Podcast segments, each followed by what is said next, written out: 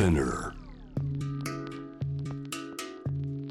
グローバーがお送りしております。J-Wave シェムダプラネットスターこの時間は海外在住のコレスポンデントとつながって現地の最新ニュースを届けてもらう。ニュース from Correspondent 今日はロンドンです、えーソーシャル経済メディアニュースピックスのプロピッカーから現地リポートを届けてもらいます。今日はですね株式会社 S&S インベストメンツ代表取締役岡村聡さんですよろしくお願いしますよろしくお願いします。えー岡村さんはロンドン在住、えー今日は今はシンガポールに着いたところなんですって？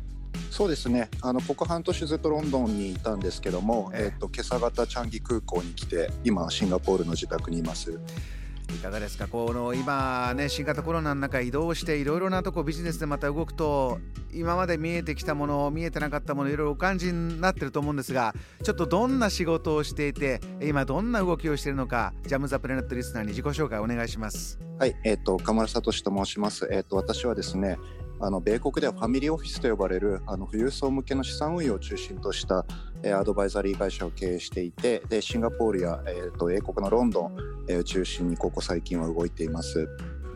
えーそういった動きをしながらちょっと見えてきたところまずロンドン最初のトピックお願いしますはい。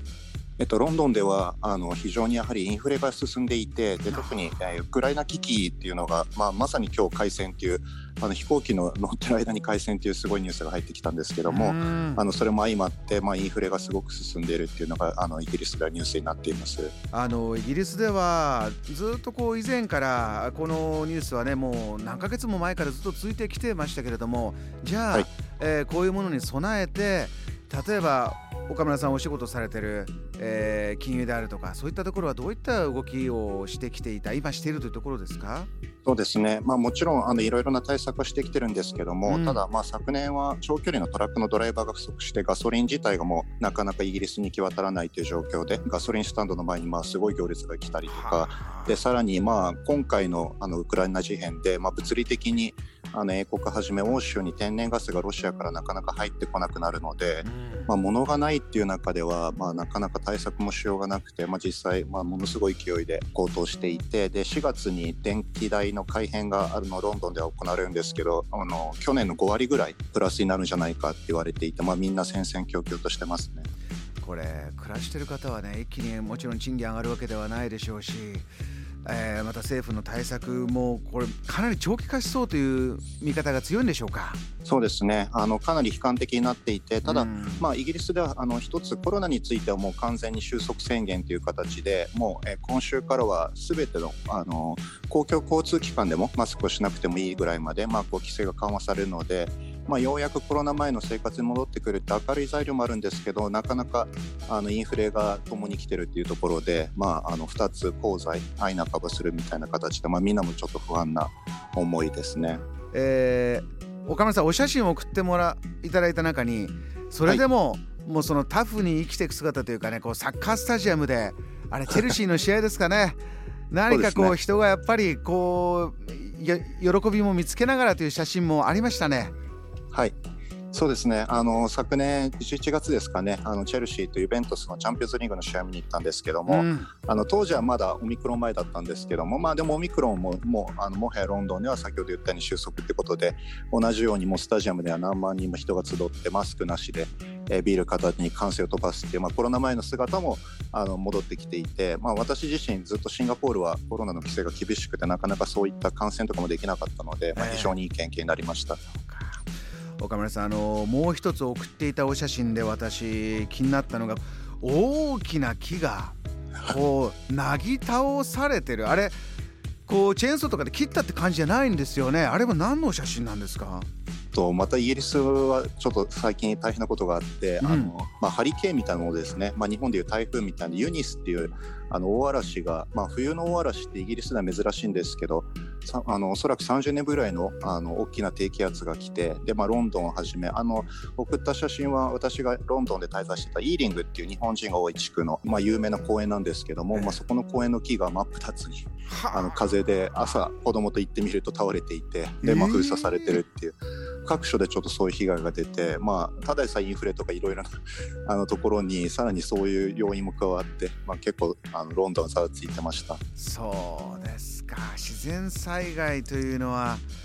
またねあの、まあ、木があれだけの大木が倒れるぐらいですから他のいろんな、えー、インフラとかも影響出たんですか？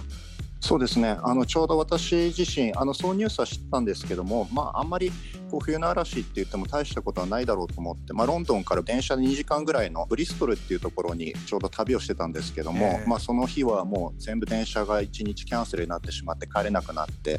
あのブリストルに滞在しててでロンドンに戻ってみるとあの私がいたブリストルよりロンドンの方が被害が大きかったみたいでああいう形で大木が随所で倒れて、まあ、何名か車ごと押しつぶされてお亡くなりになったりとか。あの、まあ、結構な被害が出てしまったみたいですね。岡村さん、あの普通に暮らしている方々の生活そして最初おっしゃったじゃあウクライナで起きている、まあ、大きなビッグピクチャーの問題。で少し前ですとそのイギリスでのトップジョンソン首相のちょっとスキャンダルなどもあってなかなかじゃあ政治も不安定になるんじゃないか。いろんなニュースがついてきてるんですがいかがですか？あのロンドン、まあ、今シンガポールにもいらっしゃいますけれどもちょっとこういうところあのニュースピックスのプロピッカでもあります。ちょっとこういうニュースこういう視点であの見ていくといいんじゃないのかというポイントあればジャム・ザ・プラネットリスナーに教えてください。出ました。あの、まあ、ウクライナの、まあ、本格的な戦闘が始まったということで、まあ、世界中の株式市場日本も含めて落ちてるんですけども